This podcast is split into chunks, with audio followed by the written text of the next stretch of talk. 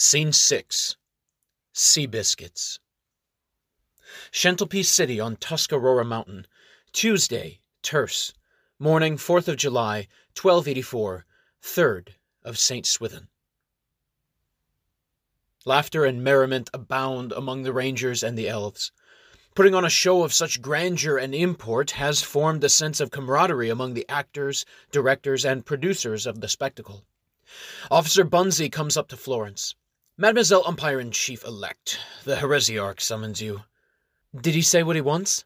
No, but he has ordered his acolytes to prepare the transmogrification ceremony. Florence's heart is heavy.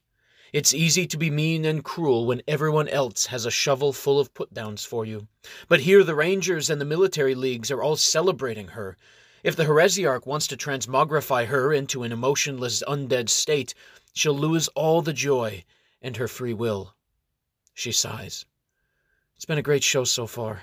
Perhaps the final curtain call is coming. Officer Bunsey asks, You mean it's time to smash the Crusaders once and for all? Or lose ourselves to the same lust for power that led the Inquisition here? She excuses herself from the feast and heads into the brownie workshop where the heresiarch has installed himself, transforming the premises into a sort of black flame temple. When she opens the door, the heresiarch beckons her to approach his throne. She kneels and bows low, saying in the black tongue of Caldor, What is thy bidding, master? Hooded and creepy, the heresiarch replies, It is time to unleash the full power of the Black Flame. The entire Crusade army must be frozen solid at the very stakes where they intended for us to burn alive. With the destruction of the Crusade, our heresy will spread like wildfire across Vinland. Its cooling flames will give umbrage to generations of minds and spirits who have hitherto been sweltering from the oppression and superstition of the Christian faith. Florence recites words of submission.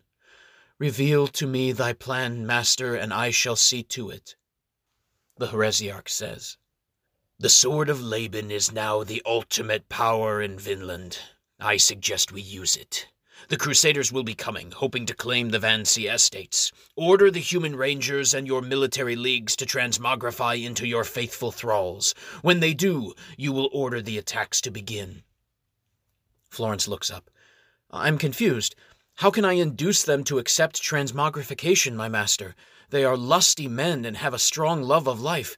They know it will drain away all feeling and emotions. The heresiarch lets out a maniacal laugh. They will have no choice. You will use the sword of Laban to set all of Vancy estates on Blackfire. They will have to transmogrify or perish. Not liking the sound of that plan, Florence points out the obvious flaw and hopes Plan B will not involve annihilating her childhood home. This platform is made entirely of wood, there is not enough metal or stone to set the entire estate on Blackfire. You forget, my pretty, that a good dousing with oil will make almost any object burn with yellow fire. So, too, soaking the Vancy estates with water will make it dark flammable. Where will we get so much water? Johnny Appleseed is a Christian druid with a miraculous gift for calling down rain.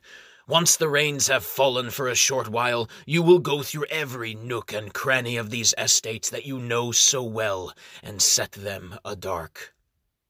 Florence squirms inside without showing it on the outside. The Reverend Appleseed would never cooperate with such a plan. He will have no choice. One of my most trusted heretics is none other than the last High Inquisitor, whom I told you not to assassinate. He has used his position to convince the feeble minded Crusaders to set Shantelpe City on fire from below. Ridiculous! snaps back Florence. Sequoias are immune to fire. We are sitting in the colony's only sycamore grove.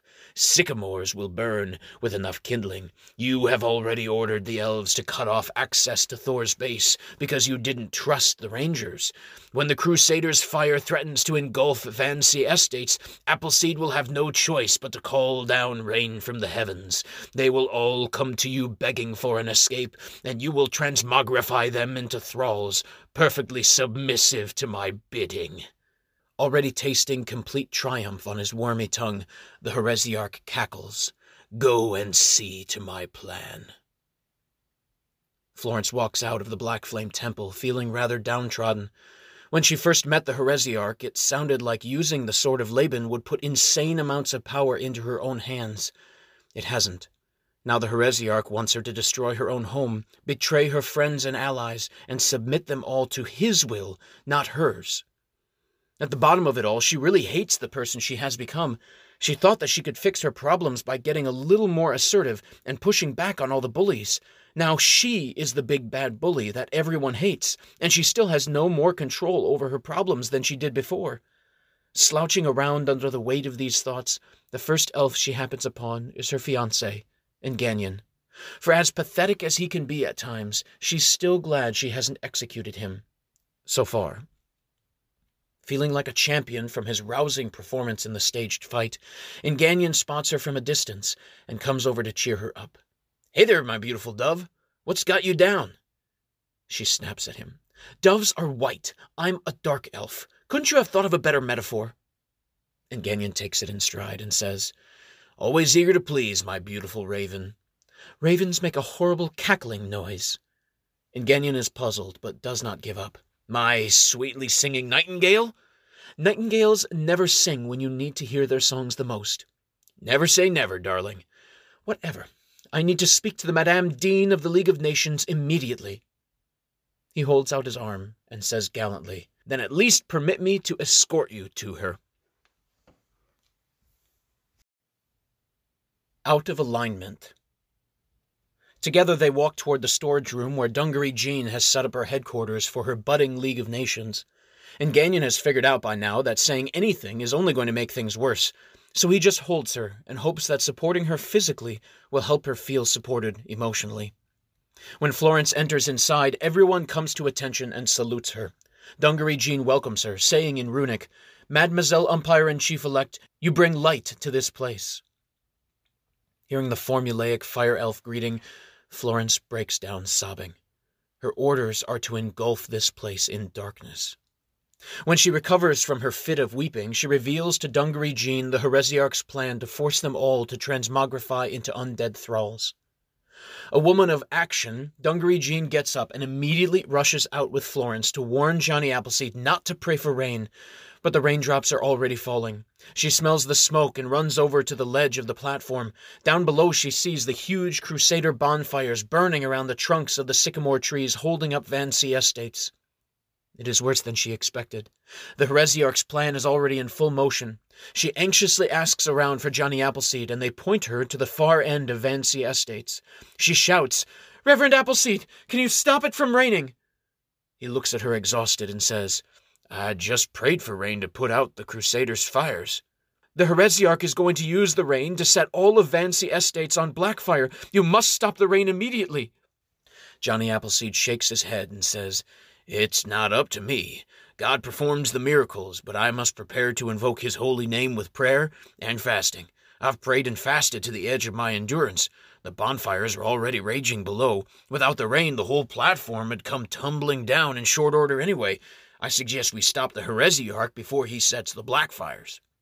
Jean exclaims. That's the whole problem. He wanted Mademoiselle Florence to do it for him with the sword of Laban. She wants to give it to me for safekeeping, but I don't trust myself with that kind of power. Could you hold on to it for us? Johnny Appleseed backs away. No, druids aligned to goodness shouldn't even be touching an artifact of such evil. We need someone whose alignment is chaotic enough to hold it, and yet whose moral character is somehow selfless enough to use it for good. Veins bloat on Florence's temples and neck as the internal struggle with the sword of Laban puts immense strain on her body and soul. Please, someone needs to take the sword from me. It is ravaging through my mind, trying to force me to obey the heresiarch. Johnny Appleseed says, mm, He must have the breastplate of Laban. What's that? Laban was immensely wealthy and not at all stupid. He feared that if he imbued the sword with too much power, it could one day be used against him. So he had a breastplate secretly forged that subjugated the sword's owner to his will as a thrall. Little did Laban suspect that he would be slain in his sleep by his own sword's blade after passing out drunk. Florence groans. It's making me forget who I am. Wait, that's it! shout Zena and Eldrick. Let's give it to the human cleric who doesn't know his name. Dungaree Jean balks. Who? Zena looks around to get everyone's attention. Our dearly departed Monsieur Lynx dragged me out to the Shade Gap to rescue these same rangers that are up here now from getting sacrificed to the goblin god Pudu. The goblins had also captured a young cleric who grew up in a monastery that never told him his real name.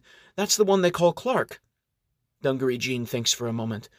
There's no evidence that he has adopted an alignment that will allow him to hold the sword without becoming evil, but we're out of options. It's worth a shot.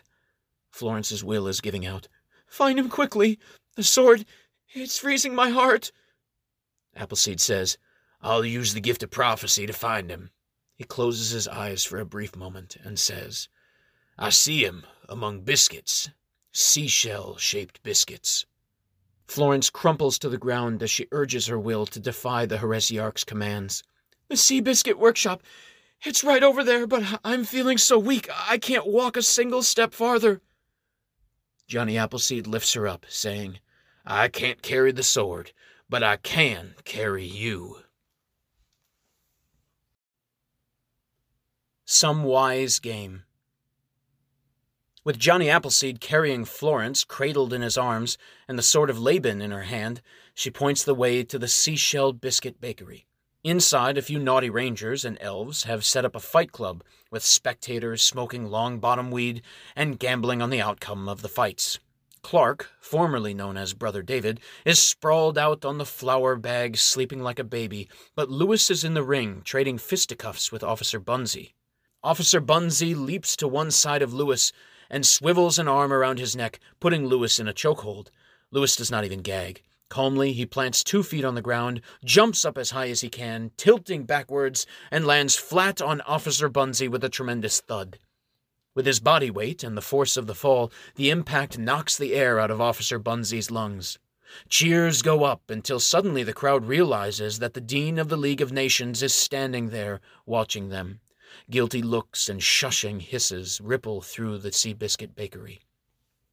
Zena rushes over to wake Clark from his sleep and to get the sword of Laban to him before it chills Florence's heart.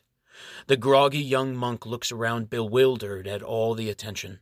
Johnny Appleseed lowers Florence down next to him and asks, Can you take the sword that is strapped to this elf's back? Clark asks, What is it?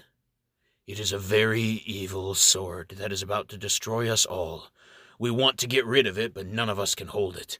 Please see if you can handle it. Why me? Because you're not a cleric anymore and you're still a good person. Perhaps its evil won't affect you. Not very reassuring. His hand trembles as he reaches for the sword's grip and recoils suddenly when it nips him with its cold evil. No, Clark replies. I can't touch it either. Zena looks around and sees some of the members of the improvised fight club trying to sneak out before they get caught for their breach of military discipline. Suddenly, she takes inspiration from the moment and barges into the ring. With a flourish of true showman, she holds up Lewis's arm, shouting in her elvish accented English, Big winner! They all look around, puzzled. Most of all, Lewis. Zena grabs his hand and leads Lewis to Florence. Then she says to her in Eldric, He's the one. I know it. Give him the sword. Florence winces and blinks her eyes as if someone were shining a flashlight in her face. Slowly, weakly, she draws the sword of Laban from behind her back and holds it out to Louis. He kneels down on one knee before her to receive his prize. The sword hovers above Louis's outstretched hand. Finally, Louis reaches up and grips it. At that moment, Florence clutches it even more tightly and rips it out of his grasp, growling, My precious. Suddenly, a faint glow of red fills her eyes. Her willpower snaps and the sword takes over. With unearthly vigor, Florence holds up the sword and shouts, By the power of Laban, I have the power! She runs out of the Sea Biscuit Bakery and starts setting her home ablaze with black flame.